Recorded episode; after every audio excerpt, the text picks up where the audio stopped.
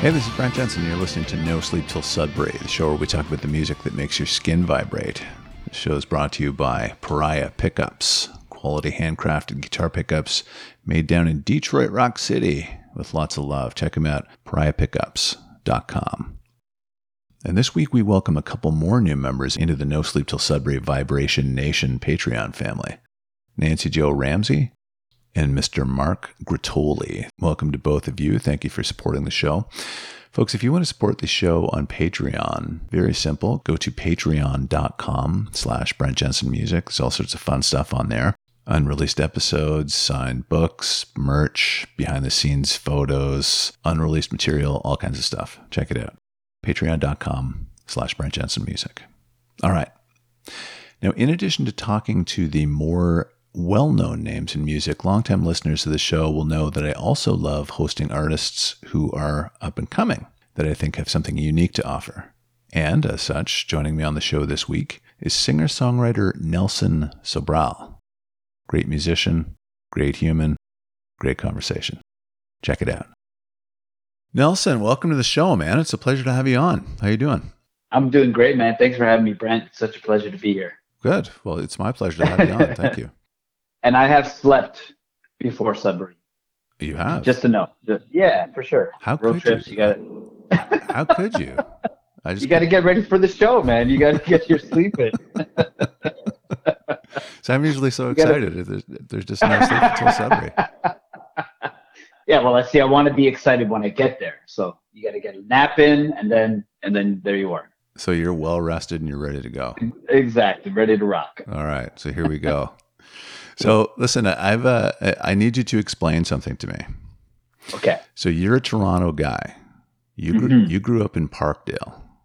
Yes, sir. But you sound like a Tennessean. so you don't you don't sound like a Toronto musician trying to sound like a Tennessean.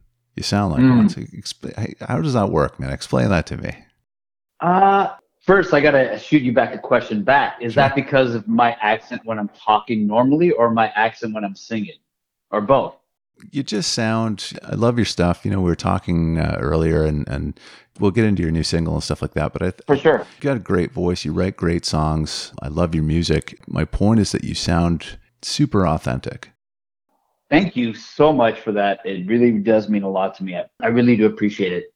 Um, and I, I got to thank my mom for that she uh, seriously, she raised me on a on a good diet of music. Like I, she woke me up. I don't know if you remember back in the day, 1050 Chum AM uh, was an oldie station, like uh, 50s and 60s stuff. So yeah, yeah, I, yeah. and and and she would have that cranked every morning. That was my alarm.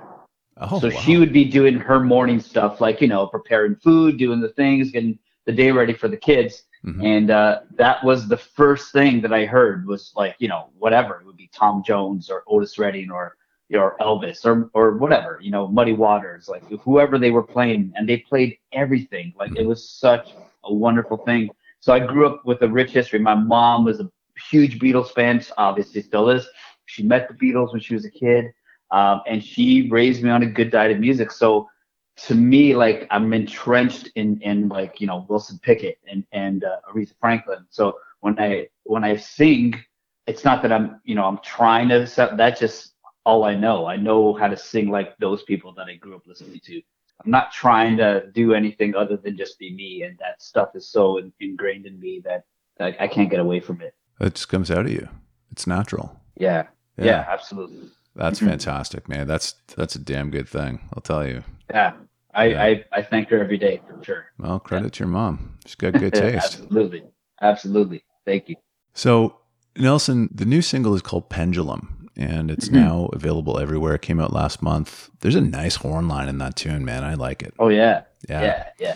I, I, you know, I was saying earlier, I like your music. It's it's imaginative in terms of the instrumentation that you use. I find, mm-hmm. and and for me, you're kind of like a a triple threat that way. You have a great voice, you write great songs, and you incorporate interesting instruments into the music. And it, you know, when you do that, you're you're able to avoid sounding too kind of I don't know if mainstream's the word, but too linear. You know, I, I, I like surprises yeah. in music. I like unexpected mo- modulations. I like unique instrumentation, stuff that kind of makes you go, "Whoa, That's cool. I wasn't expecting that. You know, and that's what you've got. Ear candy. Yeah. You got to have the ear candy, man. Again, I think that goes back to the point of like, you know, those old 50s rock and roll records had horns on them. Mm-hmm.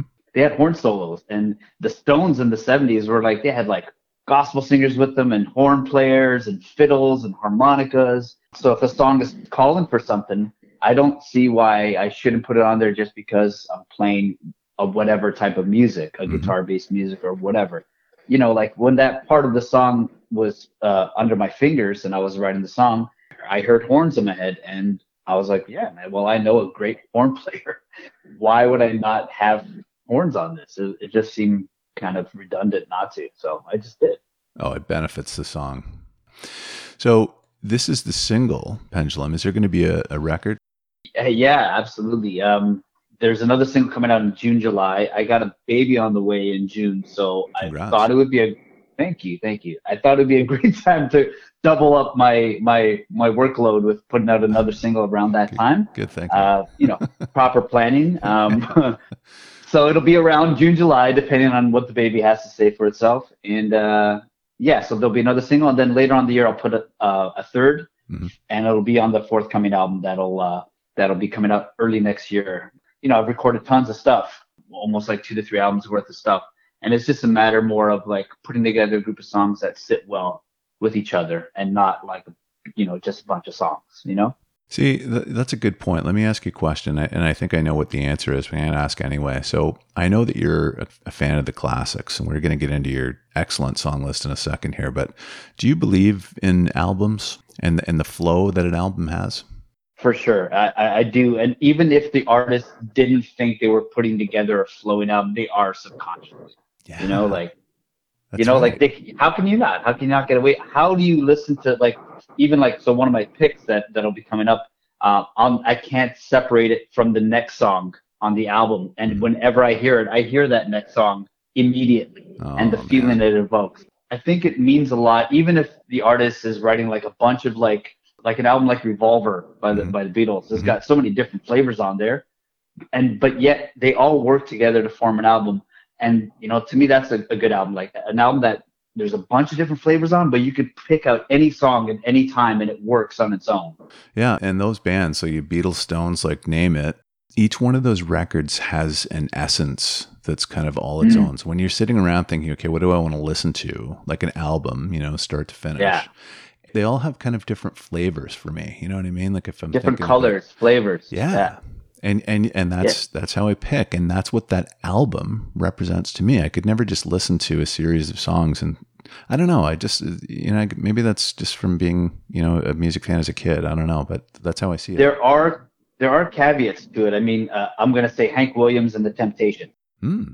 Hank Williams didn't really make albums per se. He made songs and he would put them out on country radio and you know he was touring and, and drinking and doing his thing, but he never really made like an album I, don't think albums were like a real thing until like maybe mid 50s, 60s. Mm-hmm. Um, mm-hmm. And the Temptations were another one of those bands that were just putting out like killer single after killer single. Yeah. So I would say that their greatest hits are their albums. And for me growing up, you know, both those, the Temptations' greatest hits and Hank Williams' greatest hits, were two of my favorite albums yeah. of all time.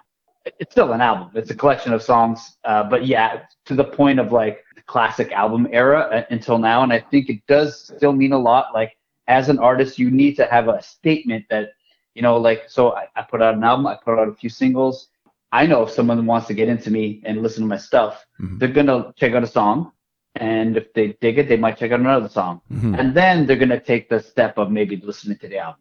Right. And, you know, if the album is no good, they're going to be like, ah, moving on. you know, because people have short attention spans nowadays, right? You got to kill that album. It's got to be a good album. Yeah. Nowadays, anyways. Oh, absolutely, man. Absolutely. Uh, okay, so that's a good segue into your tunes here, man. You've got some great songs. We're gonna have a good time talking about these. Let's let's kick it off here, actually, with the Raw Ronettes and "Be My Baby." This song got talked about a lot on this show in the past, as it should be. I even wrote a song, uh, like in an old band called "Be My Baby," you know, and I knew, and then I was like, what are you doing, man? That's the same song title as that song. But whatever, it, that doesn't matter. That song instantly teleports me to being a kid. Uh, I could be doing anything. That song come on, and I'll be like five or six in front of the record player, and just like all those feelings of nostalgia will come back instantaneously. Isn't that it's great? such a heavy, heavy song, and that Phil Spector sound is the wall of sound is on it. Yeah. And uh, and today I was listening to it, and you know, as with all great pieces of music, you always kind of notice something, even after you've heard it a thousand times. I was listening to that song today, just kind of brush up on on the feeling of it, and of course, I was transported back. But I was wrapped up in the drummer on the song that I've never been wrapped up in the drums on this song before. Mm. Like, of course, everyone knows it goes boom, boom, boom, plap, boom, boom, boom, clap. You know, it has the opening drum break and the middle drum break. But then listening to the song, he changes that. I never noticed it. And being a you know musician and someone that's into this stuff, I was like, oh, this dude is doing some cool stuff. He changes the pattern throughout the song for the choruses and the verses, and then on the last choruses, he changes it again, and he starts doing all these cool drum fills and rolls that I'm listening to, and I'm like, oh, this is where Keith Moon got his stuff from. this is where Ginger Baker got these like kind of like wild, all over the place kind of fills. Yeah. Because if you live other than jazz music, no one was doing that kind of stuff in popular music. And to put that stuff in popular music, you know, how was how was Pete Moon thinking about that? He's got to hear it somewhere. Yeah. You know, if you listen to the outro of that song and the drums on it, you'll be like, oh, that makes perfect sense. That those are Keith Mooney kind of drum fills. Yes, and Ginger Baker. That's a great reference there yeah. too. Yeah. Yes.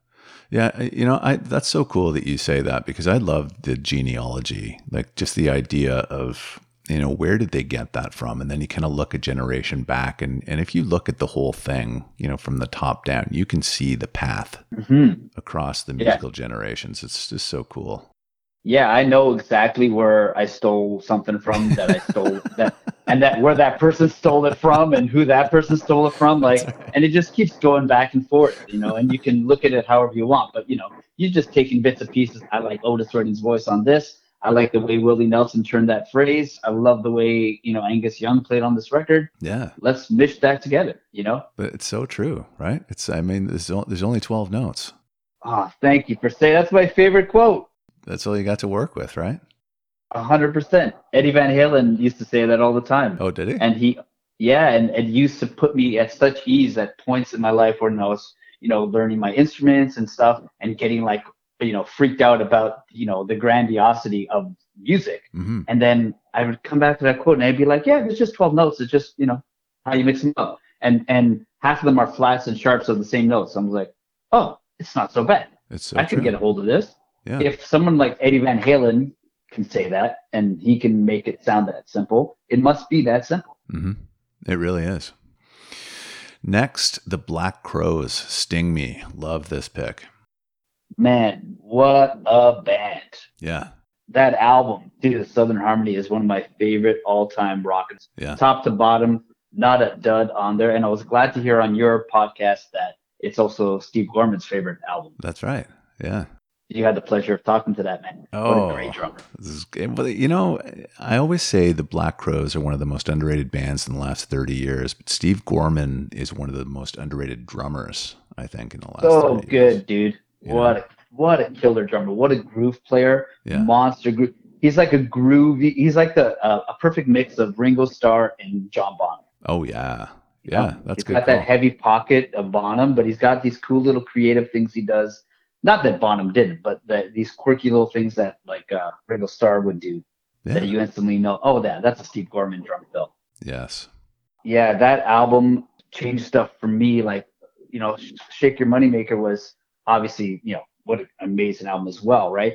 But it was very, for me, it was still like I was into the Faces, I was into the Stones. You know, it was kind of like a continuation of that kind of vibe for me, and I and I loved it, and I still love it. Yeah. But when Southern Harmony came out, and that first song dropped on the album, it was like, whoa, what is this?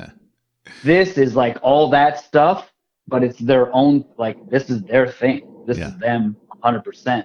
And the mix of that album, you can hear Rich in one speaker, you can hear Marc Ford in the other, Ed Harsch in one, who I used to bump into on the streets of Toronto all the time, oh, which wow. is a cool story.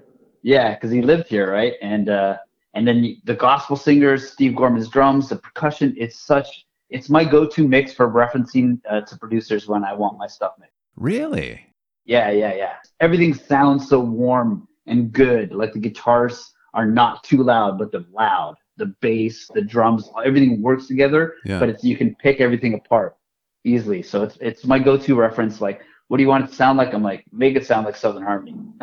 yeah, you're right. You know, when you listen to those old Stones records, you can hear, you can isolate the instruments kind of one by one in your head. You know, if you listen to mm-hmm. those. Mm-hmm. Um, through you know a left channel, right channel, and the Crowes records are, are the same. They're very clear, very crisp, but they don't. They're not homogenized. You know, there's still a, a good deal of warmth in those records. Yeah, and they made that album in what eight days or something like that. Mm-hmm. Like everything live off the floor, and that song, man, it's such such a great album opener.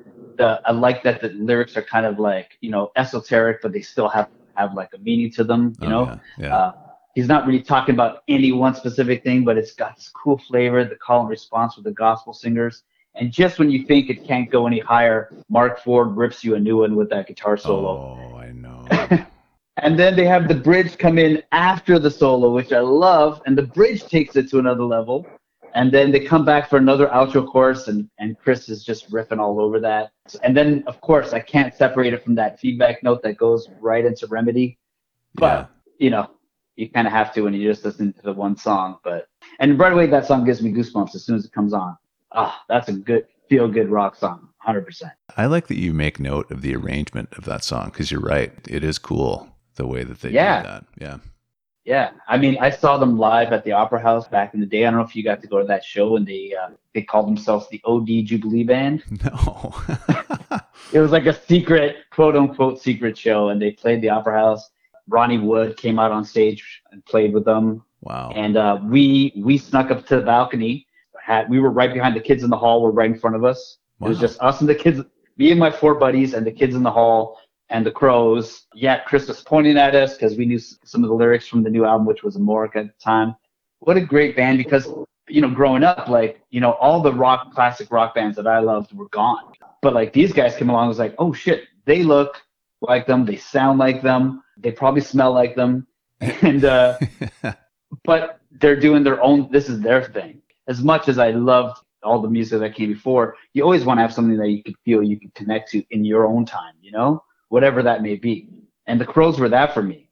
Yeah, I've said that a million times. You know, this is this music is for me. Like, and I think that this was yeah. these guys and, and Guns were probably the, the the last two bands that wrote music for me. And you know, before grunge came in and stuff like that, just based on my age. And I felt like the Black Crowes was my faces and my stones.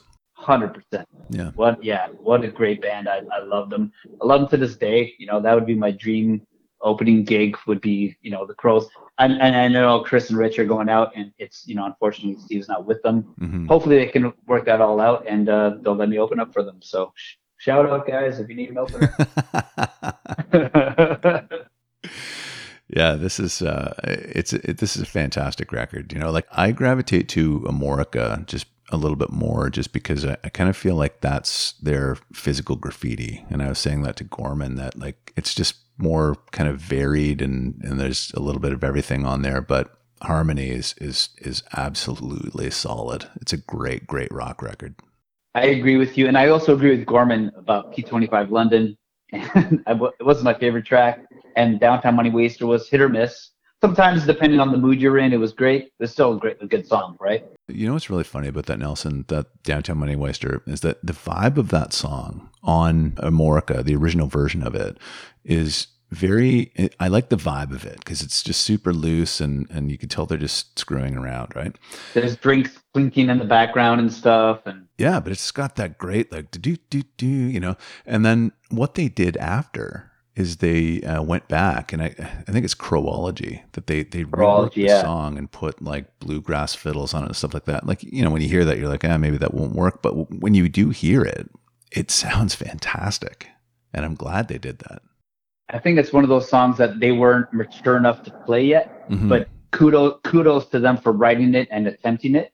But like I think for the Crowes as a rock band, you know they're trying to do all this stuff, and I think Downtown Money Waster was like, oh yeah, that's within our, our pocket Mm-hmm. But I didn't. I don't think they had the uh, sensitivity at that time yet to yeah. to grab it. So maybe by Croweology, that's why they they're like, oh yeah, this is how it should have been, and they nailed it then. But still, what, like what a what a great song, what a great band. Like Ed Ed Harsch's piano on Descending. That if that doesn't bring you to tears, man, I don't know. I don't yeah. know what's wrong with you. I used to bump into that guy because he lived in Toronto, and he was the nicest man. He was exactly the cartoon character that you think he is, in, in the best in the best way. I'd like I'd be walking down Bathurst Street, and Ed Harsch would be walking towards me, That's crazy. and I'm like, "Hey man, Ed Harsch," uh, uh, you know, and like you instantly turn 12 or whatever, Yeah. and uh, I'm like, "Hey man, Ed Harsch, how you how you, how you doing?" He, he's like, "Hey man, how's it going, man?" And I'm like, I'm like, dude, you're you're. He's like, I'm like, it's Ed Harsch. He's like, where do I know you from, man? Do I know you from somewhere? What are you talking about? Like, I know you. You're Ed Harsch. You're the keyboard player for the Crowes. Like, I know you, dude. You don't know me. He's like, right on, man. All right, cool, man. And this happened like not just once, like two or three times, and he was always so kind to me. Wow. What a shame that he passed. And uh, shout out to Ed Harsch, whose keys on Sting Me, by the way, that that Rosie electric piano that he's playing on there. Oh yeah. So. It's like little funky thing he throws in there. He was he was such a killer. Love Oh god, man. yeah, yeah. Oh, we could do a, a full episode just on the crowes. A hundred percent. Let me know when you want to do that one. I'll be in. okay. I have a feeling you- you're going to come back. I'd love to. All right. Um, next, Willie Nelson. Can I sleep in Mm. your arms? Great pick again, man. Yeah, unfortunately, not a song Willie wrote, but Mhm. he definitely made his own. The original "Can I Sleep in Your Arms" uh, by uh, Jeannie Seely, I believe her name is, and uh, she sings in the chorus, "Can I sleep in your arms tonight, Mister?" Mhm. And it's when Willie sings, "Can I sleep in your arms tonight, lady?" Mm. It uh, it takes on a completely different meaning. Willie sounds so like not that he doesn't on other stuff, but he sounds so genuine and, and honest about wanting needing to sleep in his lover's arms that night Yeah. that it's it it just crumbles you inside. Not many singers are more believable than Willie Nelson, you know? I- don't know why he's not recognized as one of the better singers of all time. I get it. He's got like this high, reedy voice that maybe it's not a Ray Charles voice or a Aretha Franklin. Like it doesn't knock you off your socks. hmm but he snakes his way into your heart and the way he turns phrases with his with his vocal is nothing short of magical. He makes certain vowels sound certain ways and it, i just get lost in his phrasing all the time. And i love his voice so much. The fact that he has a son that is following in his footsteps that sounds just as legit and amazing but has his own voice is again nothing short of incredible. Like what a what a powerful seed of music that Willie has planted in his heart that he's you know been able to you know move it forward as well with his progeny. Well, that's it. He just seems to have this groove that nobody else has. You know, it's a simplicity thing. It's just the believability thing. It, nobody is like him. There's a video. I don't know if you remember Willie Nelson had like a birthday bash video uh, where he had all these people come on. It was like on HBO or whatever, No. and everyone like everyone did like a Willie. So like Aerosmith does a Willie Nelson song, like everybody, great. Christina Aguilera, all these people, like, you know, and he joins them, right? There's one part where it's, man, Willie's crying. You're crying after watching it. Yeah. It's so heavy. It's Leon Russell on one side on a piano, Willie Nelson standing in the middle, just standing there with a microphone, with nothing, Yeah. just standing there, and Ray Charles on another piano to his left. And Leon Russell starts playing your song that he wrote. And then Willie Nelson also covered that and had a hit with it. And then Ray Charles also covered that and had a hit with it. And then Ray Charles takes over on the second verse of that song and he just destroys all sensibility of like keeping your composure while watching it. Willie starts crying, and you know Ray Charles is just knocking it out. He's just like singing his ass off, playing Oh, his ass off Yeah. and like you can feel the weight of the history of those two you know like these two iconic legends that have you know changed the landscape of music you know ray charles and willie nelson how more iconic and legendary can you get than those two cats Yeah. and uh, it's such a cool i'll send you the link after so you can watch it on your own I was going and to let say, you I'd enjoy love to it see that. Yeah. Yeah. i watch it once a year to make sure my heart's working Oh, You know? that's awesome. I like that. Nice. Yeah. But everyone should go check out Red Headed Stranger that this song is off of. I don't know how familiar you are with the record, but it's a creepy. it's a it's a country opera record, um, and uh, it's based on the tale of the Red-Headed Stranger, which is a guy that goes from town to town with his dead lover's horse by his side. yeah, man, it's creepy. It's it's a concept album, but it's it's amazing. You don't understand. Uh, you don't realize how creepy it is until you like really zone in on the lyrics, and you're like, oh shit, he just murdered another person in cold blood because they touched the horse. Wow. His ex lover's horse that he that he's taken with him from town to town. It's really creepy, but it's really beautiful, and the whole album is a masterpiece. This song, "Can I Sleep in Your Arms," is nestled in the middle of it. It's at one part where I guess he's reminiscing about wanting to sleep in the arms of his dead lover. It's real heavy. The whole album is amazing, and um, yeah, everyone should go listen to it. Yeah, check it out. Wow.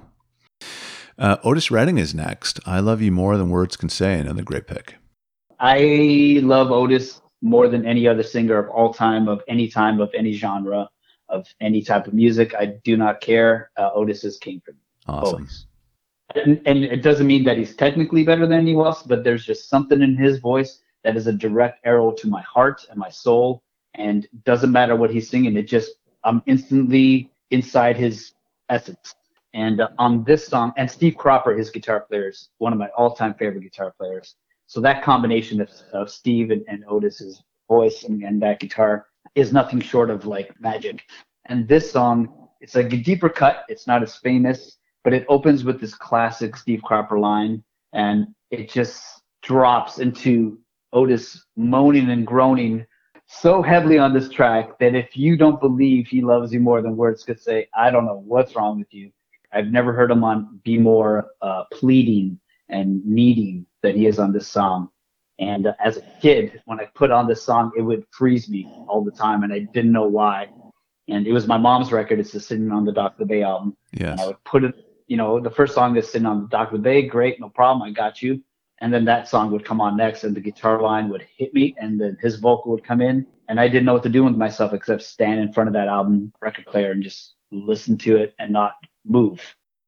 Yeah, I love Otis. But I, I think that's just his way. It's funny that you say that because I, I when I hear the song, I feel like I'm there when I listen to the beginning of the song because it, it's like there's an actual kind of interaction going on, you know. And mm-hmm. I was saying earlier that you know Willie Nelson's believable. Otis Redding is certainly a believable singer as well. I think honesty, and I don't want to say honesty is missing from today's music because I think that's bullshit. There's so many amazing artists out there but I think it was easier back in the day because there was less people playing music, you know, less uh, ways to get your music out, blah blah blah. But they're still out there. I mean, you know, even if you go popular, you got Chris Stapleton. That honesty, I think, is missing from a lot of the popular artists. I think that's the difference. Um, yeah. You know, like what's being played, what's being fed to us, for better for worse. I don't believe it as much. I don't believe that you feel that way. I don't believe that you went through that thing that you're talking about in that song. And I, for whatever reason, I, it just doesn't connect with me. And I, and I don't believe you. And, and as soon as I don't believe you, there's a disconnect. Yes, it sounds great. Yes, you sing great. Yes, it's, it's a really cool groove or whatever, but I don't care This is the difference, right? And, and I'm, I'm not trying to, again, not trying to make a blanket statement against all current music because there's so much of it and there's tons of great stuff. But back in the day, you could put on the radio and you would hear Otis, the Beatles, or whatever, you know, and you would believe them.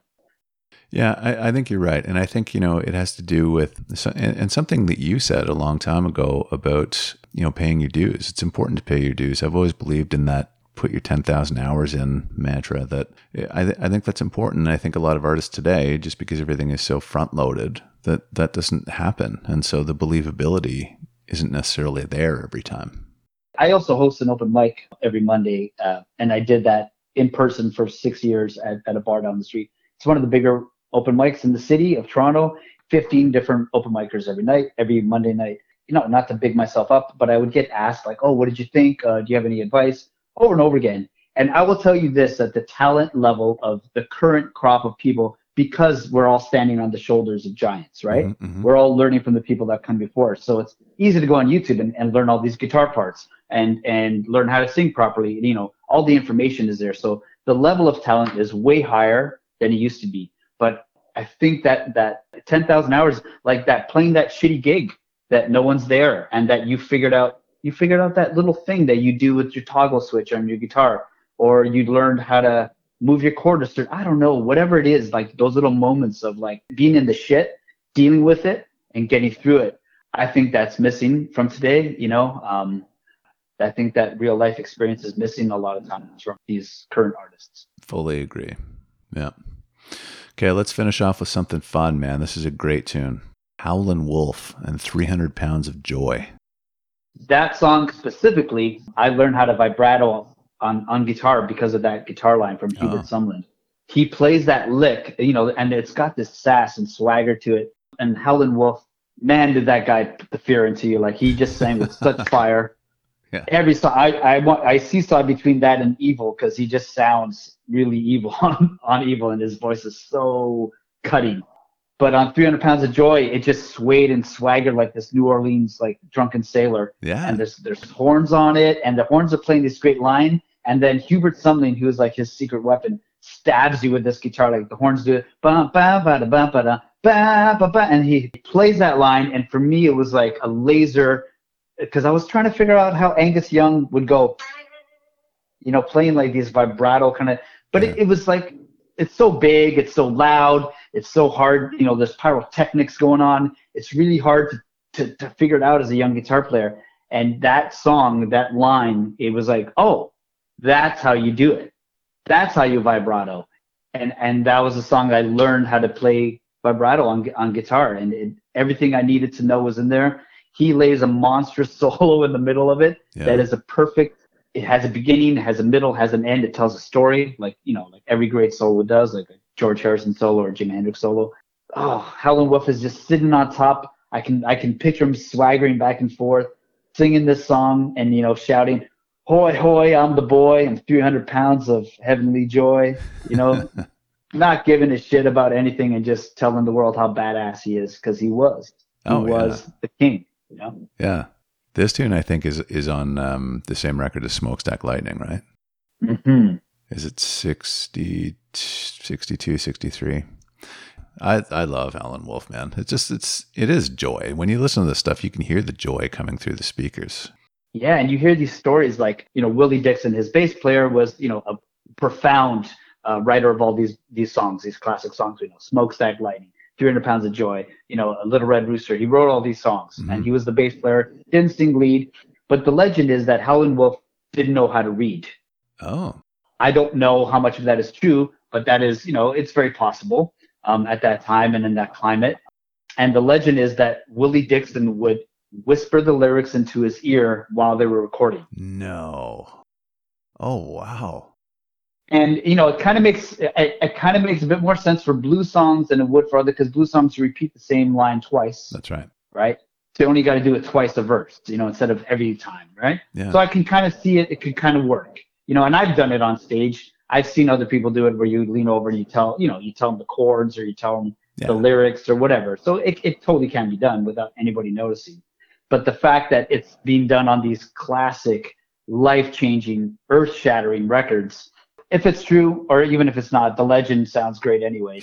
but yeah, wow. he's whispering these lyrics into him and then he's singing them. And again, not because of that song uh, being true to Howlin' Wolf, but because Howlin' Wolf is true to the music. Mm-hmm. So whether or not he even has a little red rooster, you know, yeah.